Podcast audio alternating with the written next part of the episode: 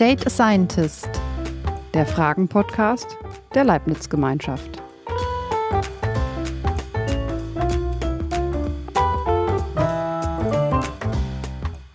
Hallo und herzlich willkommen bei Date a Scientist. Mein Name ist Marlene Sommer. Ich stelle euch gleich unsere heutigen Gäste vor und lade euch anschließend ein, mit mir ihrem Gespräch zu lauschen. Data Scientist ist der Fragen-Podcast der Leibniz-Gemeinschaft. In einem etwa 30-minütigen Vier-Augen-Gespräch können die Teilnehmenden all ihre Fragen zu ihrem Lieblingsthema stellen. Und unsere Leibniz-Wissenschaftlerinnen haben die Antworten parat. Egal, ob es um intelligente Ernährung oder um fühlende Prothesen geht. Schließlich forschen wir in der Leibniz-Gemeinschaft vernetzt und zwar über alles, was uns Menschen betrifft. Immerhin 20.000 Menschen machen unsere Forschungsorganisation aus. In unserem neuen Podcast Data Scientist habt ihr, liebe ZuhörerInnen, die Möglichkeit, bei unserem Matchmaking dabei zu sein. Und ihr könnt auch mitmachen und eure Fragen an die Wissenschaft stellen. Wie? Das erfahrt ihr am Ende der Folge. Nun aber zu unserem heutigen Thema, das ihr vermutlich schon selbst oft genug erlebt habt. Ihr sitzt im Büro und wollt einfach nur diesen einen Report in Ruhe zu Ende schreiben. Die Deadline ist in zwei Stunden und ausgerechnet jetzt fragt die Kollegin von der HR, ob ihr Zeit für ein Käffchen habt. Ihr lehnt höflich ab, fünf Minuten später klopft schon wieder jemand an der Tür. Der neue Praktikant braucht Hilfe mit dem Drucker. Unterbrechungen sind ein ständiger Teil unseres Arbeitsalltags. Deswegen widmen wir uns gleich dem Thema Arbeitsunterbrechungen. In unserem virtuellen Studio zu Gast ist heute zum einen Astrid Krüger, 43 Jahre alt und Mutter von zwei Kindern. Die Controllerin arbeitet seit zwei Jahren im Homeoffice und, das kennen wohl die meisten, da wird sie immer wieder unterbrochen. Was sie wissen will, ist, was passiert in unserem Kopf, wenn es an der Tür klingelt und wie gehe ich produktiv mit Unterbrechungen in meinem Arbeitsalltag um? Dazu hat sie sich bei uns gemeldet und wir haben genau die richtige Expertin gefunden, die ihre Fragen zum Thema Arbeitsunterbrechungen beantworten kann. Diese Leibniz-Expertin ist Marlene Rösner. Sie ist wissenschaftliche Mitarbeiterin am IFADO, dem Leibniz-Institut für Arbeitsforschung an der TU Dortmund. Hier arbeitet sie am Fachbereich Ergonomie. In diesem Fachbereich wird die Informationsverarbeitung bei uns Menschen psychologisch-neurowissenschaftlich erforscht. Ergonomiewissenschaftlerinnen am IFADO beschäftigen sich außerdem mit der Gestaltung alternsgerechter Arbeitsplätze. Ergonomie ist nämlich die Wissenschaft von den Leistungsmöglichkeiten und Grenzen des arbeitenden Menschen und von der optimalen Anpassung zwischen dem Menschen und seinen Arbeitsbedingungen.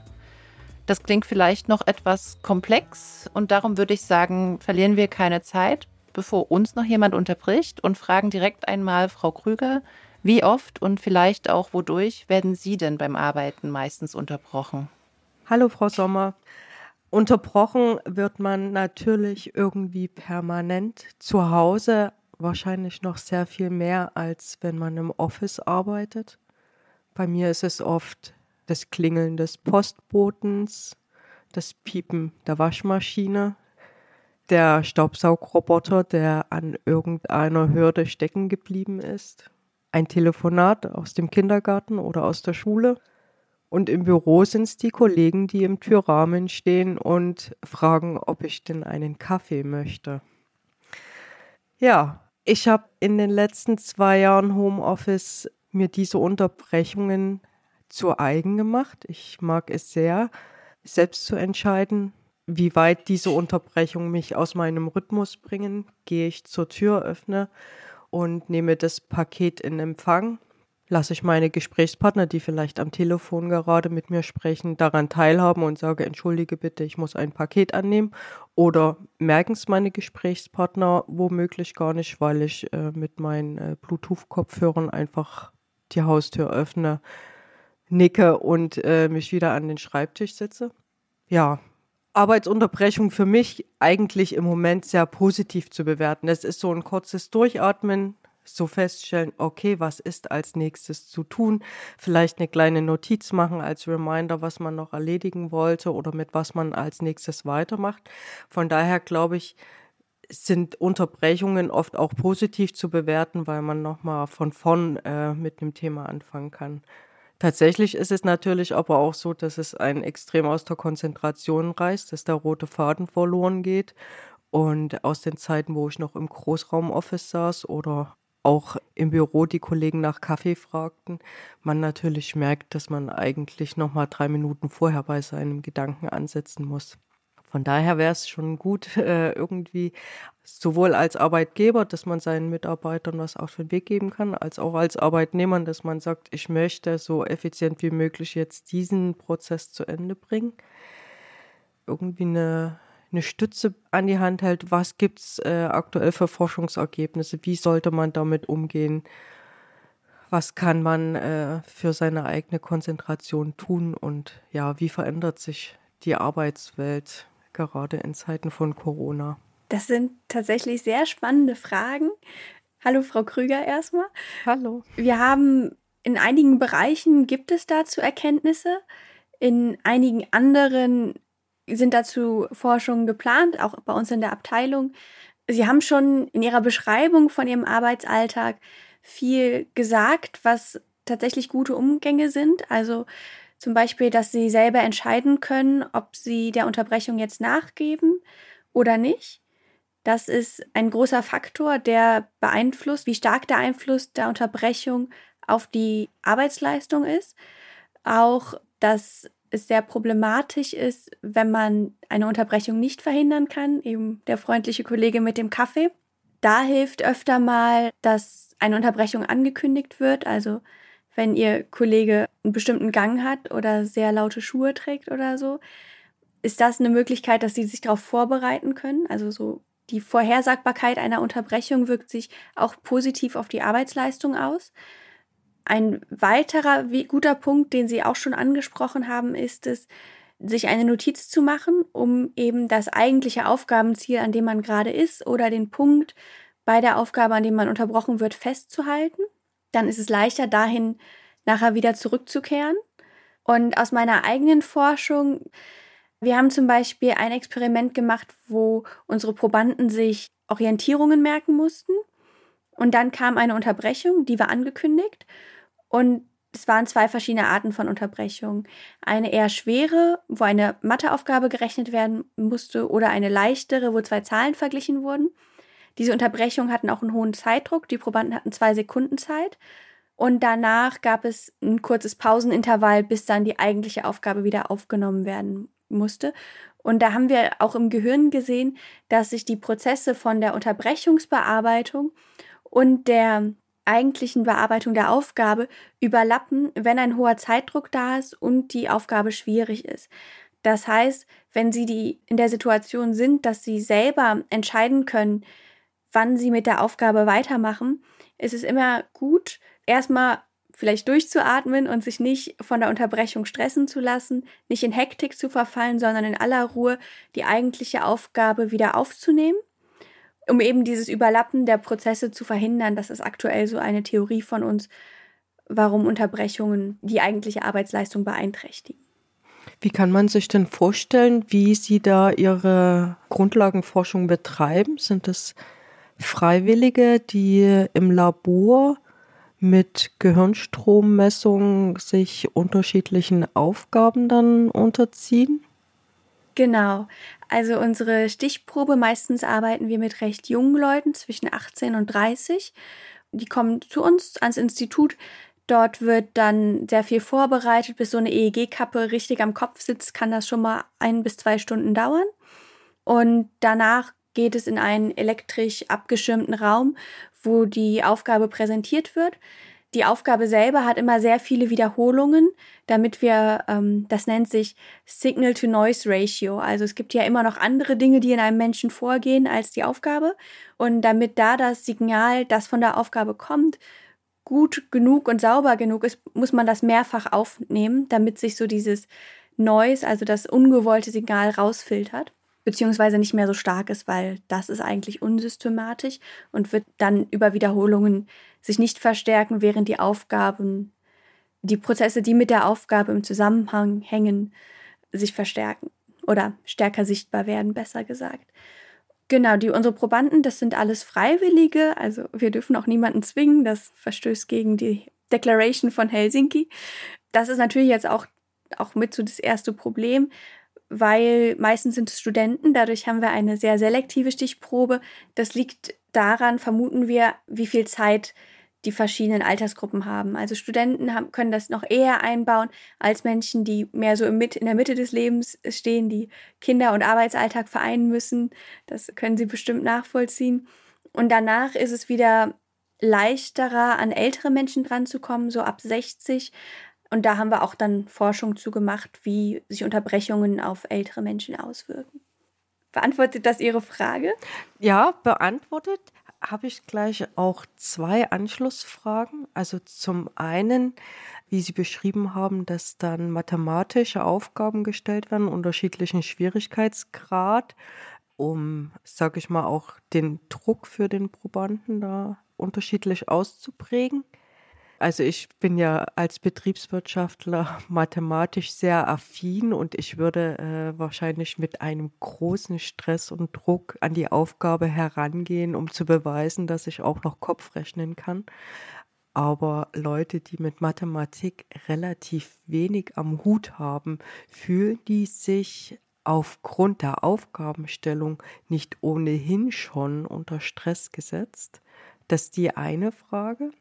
Die andere Frage bei der Auswahl von den Probanden, ob es da vielleicht sogar hilfreich wäre, an Arbeitgeber heranzutreten, unterschiedlichster Branche, um quasi auch das Thema Arbeitsplatz, Arbeitsraumgestaltung direkt mit abzuleiten. Ne? Also wie muss der heutige Arbeitsplatz aussehen, um Unterbrechungen vielleicht auch positiv wirken zu lassen. Weil ja, bei dem Thema hauptsächlich Studenten, da fehlt halt eins, ne, jahrelange Berufserfahrung. Ne? Ich könnte mir nämlich zum Beispiel vorstellen, das wird ja sicherlich auch ein Thema in Ihrer Forschung sein, wie das Alter oder das Geschlecht äh, unterschiedlich auf Unterbrechungen reagiert ich könnte mir gut vorstellen, je älter ein Arbeitnehmer, umso leichter kann er Arbeitsunterbrechungen auch wegstecken und beim Thema wieder ansetzen, weil es einfach ja eine gewisse Gelassenheit über viele Jahre im Beruf äh, mit sich bringt, so dass man weiß, das Problem rennt sowieso nicht weg. Also ich mache einfach da weiter, wo ich gerade aufgehört habe also ihr habt jetzt gerade viele Themen miteinander. Vielleicht nochmal zurück. Arbeitgeber und entsprechend dann Arbeitnehmer in die Forschung als Probanden besser mit einbeziehen und die Frage, Themen Mathematik als Aufgaben heranzuziehen, die vielleicht ohnehin schon Stress auslösen. Genau, dann, dann fange ich äh, mit der Mathematikfrage an, die ist kürzer zu beantworten, denke ich. Also wir haben sehr einfache Aufgaben verwendet das waren Aufgaben von Zahlen, die aus ein bis zwei Ziffern bestanden und in der Summe maximal 20 ergeben. Die wurden addiert und am Ende ein Ergebnis gezeigt und der Proband musste angeben, ob die Aufgabe richtig oder falsch gelöst war. Durch den Zeitdruck und dadurch, dass eigentlich ja noch eine andere Aufgabe bearbeitet werden musste, war das trotzdem relativ herausfordernd. Dann die Vergleichsaufgabe dazu waren wieder zwei Zahlen, die maximal addiert 20 ergeben und dann musste angegeben werden, ob die untere Zahl größer oder kleiner ist. Das heißt, die Aufgabe an sich war separat betrachtet relativ einfach, aber Sie haben natürlich völlig recht. Wir haben schon Unterschiede bemerkt zwischen Probanden, die sich da teilweise sehr unter Druck gesetzt haben, weil sie haben auch kein Feedback bekommen, ob ihre Reaktion richtig oder falsch war, auch nicht bei der eigentlichen Aufgabe und damit konnten manche nicht gut umgehen. Das sind dann Situationen, wo wir als Experimentleiter darauf eingehen, den Probanden vielleicht doch mal ein bisschen Feedback geben, dass sie nicht so schlecht sind, wie sie denken. Und nachher, wenn wir uns die Daten anschauen, können wir im Verhalten auch sehen, wie oft die Antwort richtig oder falsch war. Und daran sehen wir dann, dass die Rate der richtig beantworteten Fragen sehr hoch war. Also die Aufgabe wurde erfolgreich von allen Seiten bearbeitet.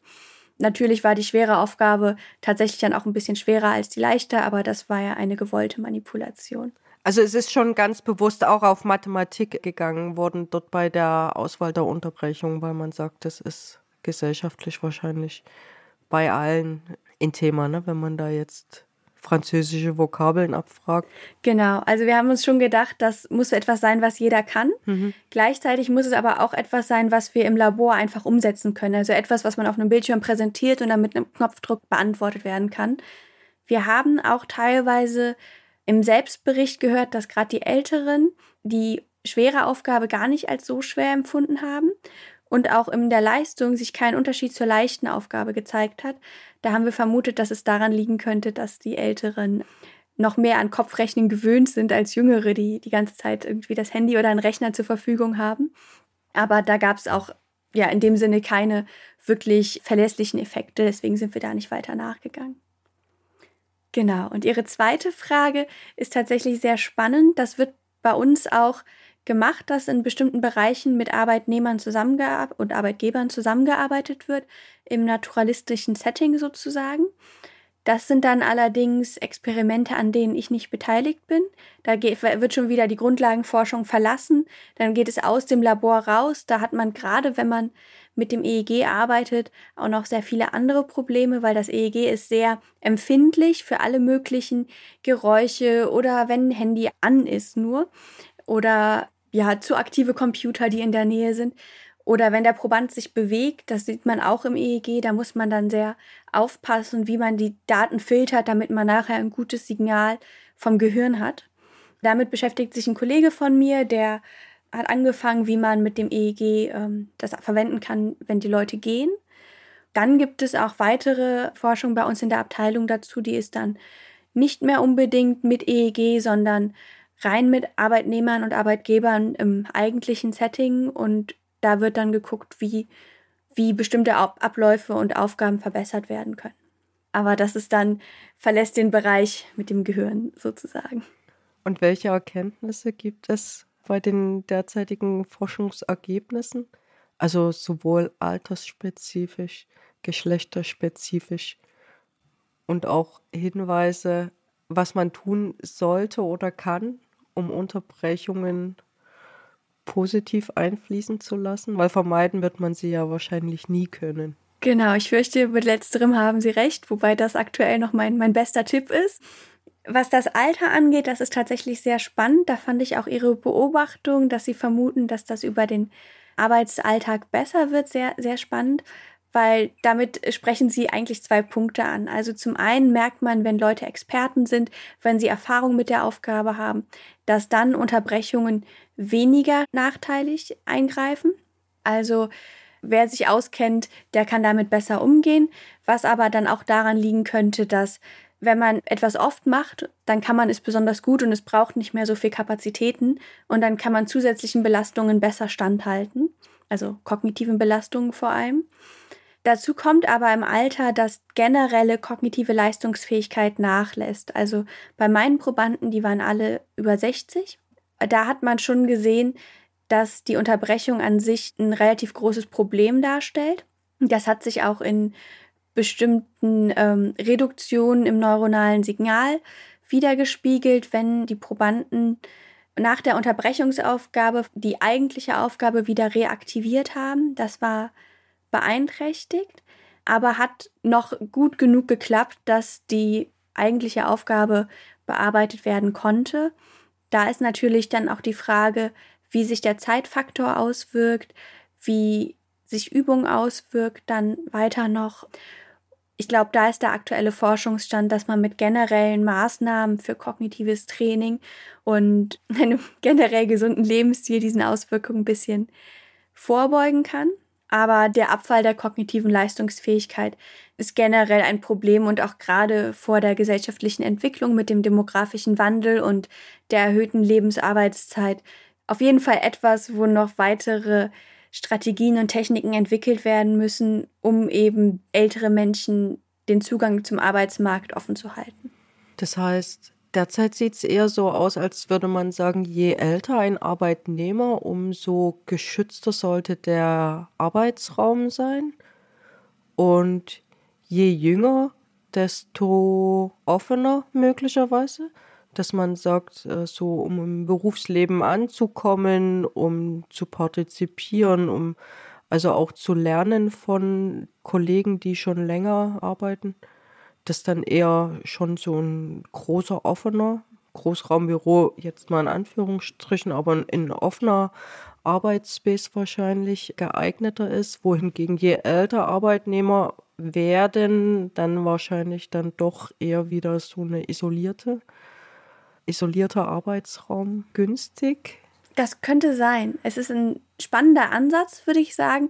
Also man muss sagen, auch jüngere Menschen haben Leistungseinbußen nach Unterbrechung, können diese aber besser kompensieren. Das heißt, im Zweifelsfall ist so eine generelle Unterbrechungsreduktion erstmal gut. Und im Zweifelsfall, wenn Sie auf den Lernaspekt gehen, können ja auch jüngere Menschen von der Expertise, gerade von den Älteren, profitieren.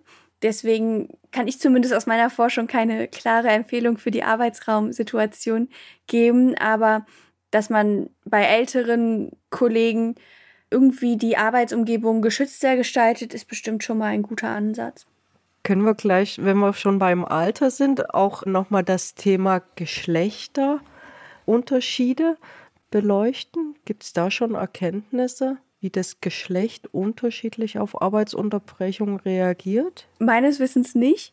Also ich könnte mir vorstellen, dass es durchaus äh, Studien gibt. Ich, ich kenne sie nur nicht. Ich muss gestehen, ich habe mich jetzt auch mit Geschlechterunterschieden selber noch nicht so stark beschäftigt. Meine Arbeit ist mehr in der allgemeinen Psychologie oder in größten Teilen in der allgemeinen Psychologie zu verankern. Und das bedeutet, dass diese Aufmerksamkeitsselektionsprozesse oder Aufmerksamkeitsverschiebungen nach einer Unterbrechung, die ich mir angucke, da gehen wir eigentlich davon aus, dass die grundlegend ähnlich bei allen Menschen ablaufen, aber natürlich ist da der differenzielle Aspekt mit dem Geschlecht auf jeden Fall etwas, was man untersuchen könnte oder schon untersucht hat, aber das ist kein Feld meiner Expertise, muss ich gestehen. Da könnte man nur mutmaßen. Genau. Ja, wie geht's weiter mit Ihren Ergebnissen? Also wann sind die Ergebnisse so weit, dass Sie sie auch unters Volk mischen, in die Arbeitgeberwelt? Wird es Empfehlungen geben? Was ist da Ihr Ziel entsprechend Ihrer Forschungsarbeit? Mein persönliches Ziel ist es, die Dinge besser zu verstehen und den Stand, den ich jetzt schon weiß, im Zweifelsfall auch weiterzutragen durch Veröffentlichungen in Fachzeitschriften oder durch sowas hier, also Gespräche mit Ihnen, Ansonsten gibt es bei uns in der Abteilung aktuell einen neuen Doktoranden, der arbeitet auf einem DFG-finanzierten Projekt, wo er sich mit Unterbrechungen beschäftigt. Und da wird dann versucht, weitere Faktoren wie den Zeitaspekt auch noch im experimentellen Setting zu untersuchen und zu schauen, wie andere Sachen Einfluss auf Unterbrechungen haben können. Auch dann das Ganze in ein vielleicht lebensrelevanteres Setting zu bringen. Zwar immer noch im Labor, aber dann nicht mehr so ganz abstrakt mit Orientierungen, wie ich das gemacht habe, sondern indem Möglichkeiten gesucht werden, wie man die Aufgaben paralleler zum Beispiel zu einem Alltag im Krankenhaus gestalten kann. Dann werden natürlich die Erkenntnisse, die wir auf dieser Ebene produzieren, weiterverwendet von Forschenden, die angewandter forschen, teilweise selber bei uns in der Abteilung. Dadurch, dass wir publizieren, ist das aber natürlich auch jedem zugänglich. Genau, ab da liegt es nicht mehr in meiner Hand sozusagen. Aber da wäre natürlich schon die Hoffnung, dass Arbeitsempfehlungen daraus dann entstehen. Und können Sie schon benennen, welche Frequenz äh, von der Häufigkeit von Arbeitsunterbrechungen noch an der Schwelle ist in Ordnung oder schon negativ beeinflusst? Wo könnte man den Mittelwert ansetzen? Das ist, glaube ich, so allgemein nicht zu sagen, weil Unterbrechungen an sich ist vielleicht auch wichtig zu sagen, nicht unbedingt was Negatives sind. Also wenn die Aufgabe, die gerade bearbeitet wird, super einfach ist, dann kann eine Unterbrechung dazu führen, dass die Leistung steigt, weil so eine einfache Aufgabe, dass man vielleicht nicht so konzentriert und unterfordert und dann wird das Anforderungsniveau gehoben durch die Unterbrechung und damit sieht man auch, dass sich Auswirkungen auf die Arbeitsleistung oder positive Auswirkungen auf die Arbeitsleistung sieht man in den Situationen. Dazu kommt ein anderer Faktor bei Unterbrechungen, auch sehr wichtig ist, auf deren Wirksamkeit, nämlich wie ähnlich sie der eigentlichen Aufgabe sind.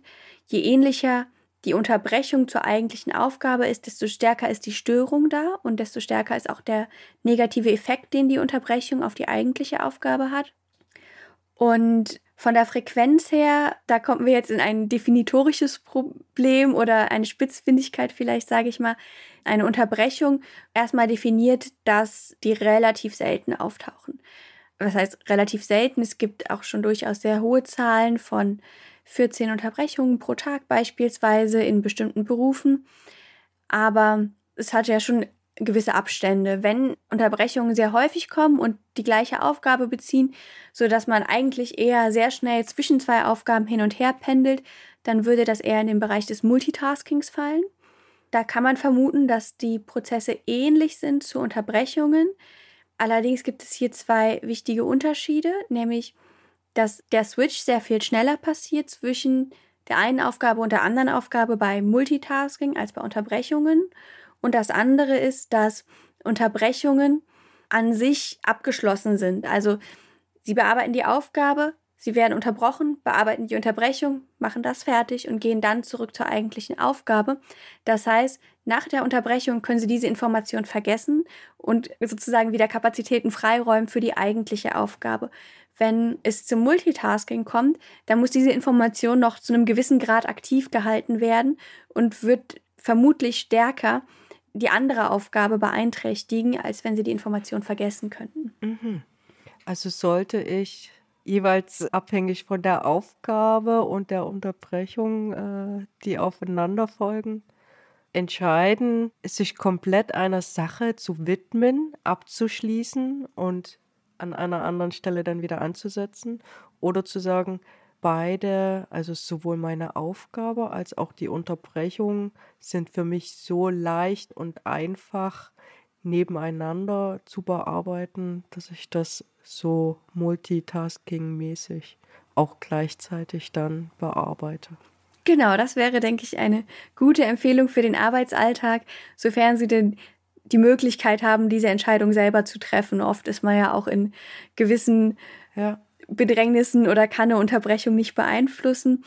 Aber wenn Sie das können, wäre das auf jeden Fall gut, wenn Sie das so organisieren würden. Da gibt es sicherlich immer, also im normalen Arbeitsalltag immer Situationen, wo man sagt, äh, jetzt keine Unterbrechung, einmal von Anfang bis Ende sich nur auf dieses Thema konzentrieren und dann aber auch natürlich die Möglichkeiten, wenn man jetzt zum Beispiel Hörer in der Konferenz ist und keinen eigenen Beitrag zu leisten hat, das rein der Information dient, dann kann ich da natürlich auch nebenbei meine Ablage machen oder meine E-Mails bearbeiten, sofern sie oberflächlicher Natur sind. Genau. Ich würde sagen, ich bin ganz gut aufgestellt, habe in den letzten zwei Jahren gutes Motto gelebt. Ich fühle mich eigentlich sehr wohl damit. Also solange ich das noch gut trennen kann, ist es eine Unterbrechung, mit der es mir gut geht oder sollte ich jetzt einfach mal die Tür zumachen? Denke ich, äh, kommt man gut durchs Berufsleben. Zu Hause oder im Office. Das klingt doch schön. Das freut mich für Sie. Ich denke, gerade wenn man sich mit der Situation, wie sie ist, wohlfühlt, ist das auch nochmal ein wichtiger Punkt, weil etwas, was ich jetzt nicht selber untersuche, aber ja durchaus auch der Fall ist, ist, wenn Unterbrechung oder Multitasking Stress auslösen, dann hat das ja nochmal einen zusätzlichen und anderen negativen Effekt als die reine kognitive Beeinträchtigung. Das stimmt. Also sehr schön, dass Sie da so gut mit klarkommen bisher. Prima, dann würde ich jetzt abschließend uns alle drei unterbrechen und Ihnen danken, dass Sie Ihre Fragen und Erkenntnisse hier mit uns geteilt haben. Wir sind schon am Ende unserer Folge für heute. Also toll und vielen Dank, dass wir Ihnen zuhören durften.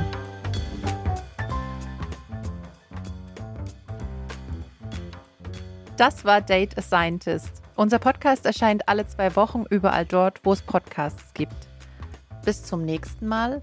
Empfehlt unseren Podcast gerne weiter und lasst uns eure Bewertung da. Danke, dass ihr zugehört habt und wir wollen natürlich auch von euch hören. Wenn ihr Anmerkungen zur Folge habt, Lob oder Kritik senden wollt, schickt uns eine E-Mail an dateascientist at leibniz-gemeinschaft.de. An diese E-Mail-Adresse könnt ihr auch schreiben, wenn ihr selbst einmal mitmachen wollt und Fragen habt, die euch unter den Nägeln brennen. Schickt uns das Thema, das euch interessiert, beziehungsweise eure Fragen und wir finden die passenden Leibniz-WissenschaftlerInnen dafür. Am wichtigsten aber, bleibt neugierig. Date a Scientist ist ein Podcast der Leibniz-Gemeinschaft, produziert von Pool Artists. Redaktion Caroline Lodemann und Marleen Sommer. Weitere Informationen findet ihr unter www.leibniz-gemeinschaft.de slash dateascientist.